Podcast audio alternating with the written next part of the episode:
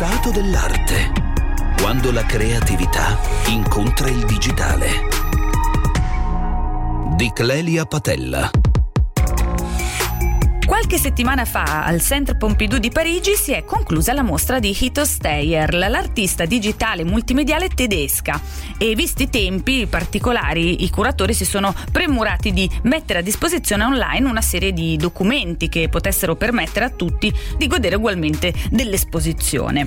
La Steyer, da sempre attenta alle più moderne tecnologie e a come queste eh, possano essere utili a supporto della conoscenza, non è nuova a questa forma mm, raffinata di integrazione tra la parte diciamo fisica e quella online di una mostra. In era pre-Covid, infatti nel 2019 fece un'esposizione in cui due app di realtà aumentata completavano l'esperienza in loco. L'integrazione tra parte fisica e parte online o virtuale eh, di una mostra è probabilmente il miglior risultato possibile dell'unione proprio tra le nuove tecnologie e il museo classico. Insomma, in rete non solo la versione online di un'esposizione esposizione, nemmeno semplicemente musei che sul proprio sito si limitano a riportare orari, indirizzi e qualche foto poco più.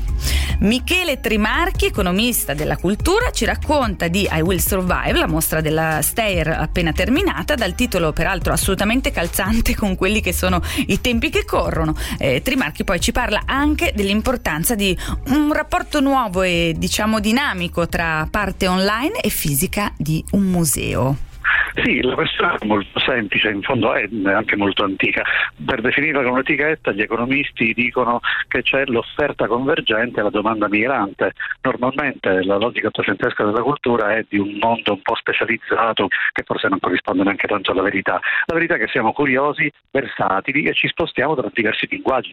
Eh, vado in un museo, mi viene normale comprare un catalogo, un libro, quindi che questa cosa venga fatta integrando i glossari, le dimensioni analogiche e digitale risponde al nostro quotidiano. Quindi non soltanto non c'è una protesi naturale, ma è del tutto normale integrare e quindi fare in modo di fertilizzare eh, semanticamente e quindi anche emotivamente e cognitivamente tutte le informazioni e le conoscenze che sono incorporate in un'opera d'arte o meglio ancora in una mostra che ha una sua catena narrativa molto più potente attraverso una varietà di mezzi che ci permettono di muoverci ampiamente e quindi più intensamente. Questo significa che il, il messaggio, il contenuto raccontato dall'artista vanno più direttamente alla pancia del visitatore e quindi toccano le sue corde poi sentimentali e quelle della consapevolezza. Come dicevamo all'inizio, la Steyer è stata tra le prime in era pre-Covid a prevedere l'utilizzo della realtà aumentata no? per completare una mostra, ma eh, nei fatti come funziona l'integrazione tra le app e la parte fisica? funziona come quello che facciamo normalmente. Io, un po' scherzando, un po' sul serio, ricordo che ai miei tempi si parlava d'amore per telefono e per la generazione di mio padre era una cosa innaturale. Difendo il fatto che non stiamo creando nessuna protesi. Noi siamo abituati molto spesso anche nel consumo culturale, nella fruizione culturale, a separare la pancia e il cuore del cervello. Ed è un errore colossale. Da visitatori siamo coinvolti con tutti i sensi e con tutte le forme, con tutti gli strati del nostro godimento, del nostro, della nostra fruizione. Da questo punto di vista non credo che la realtà aumentata sia un errore. Un'altra cosa è creare delle protesi eh, come dire, superficiali, che la stanza di Van Gogh vi, si crolli addosso quando vado a visitarla proiettata in delle pareti, probabilmente non mi induce nessun moto di curiosità o di interesse rispetto alle opere di Van Gogh e al suo mondo e allo spirito del suo tempo. Probabilmente una realtà aumentata ben costruita invece sì, va esattamente al sodo e tocca il fatto che noi siamo tutti normalmente sofisticati e complessi. La società di adesso è un errore ed è un errore un po' che mi sembra tanto un alibi considerare la barbarie emergente, non è vero per niente, non siamo stati mai così sofisticati e complessi come in questi anni.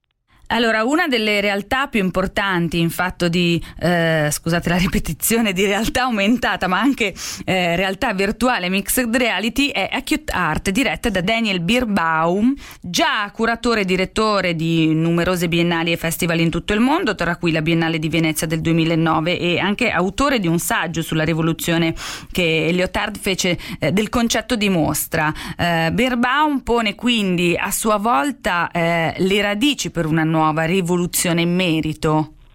Ah, sicuramente sì, il problema è che cosa, su che cosa noi mettiamo l'accento. Finché quando parliamo di realtà aumentata, la parola che ci colpisce è aumentata. Commettiamo secondo me un po' un errore di grammatica, la parola cruciale è la realtà. Che questa realtà, eh, essendo sfaccettata, essendo in qualche modo stratificata, è del tutto pertinente e sicuramente molto incisivo raccontarla con diverse dimensioni. Quindi da questo punto di vista non stiamo, né stiamo gabbando il fruitore, né gli stiamo facendo un effetto speciale, ma al contrario creiamo degli approfondimenti e degli approfondimenti, attenzione, ipertestuali, che sono di fatto rispondenti esattamente al nostro modo di vedere la realtà in questo momento.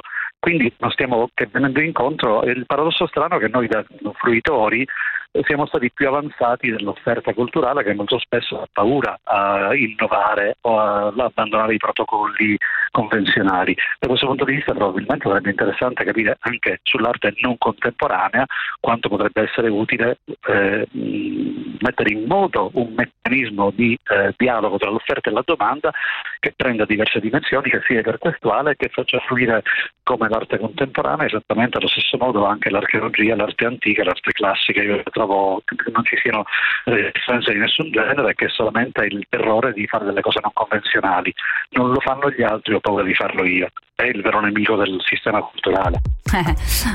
e dell'evoluzione un po' in generale forse. Ringraziamo il nostro ospite Michele Trimarchi, noi ci sentiamo domani alle 13. Nel frattempo dedicate qualche ora delle vostre vacanze anche all'arte perché ovunque siate troverete sempre un po' di arte.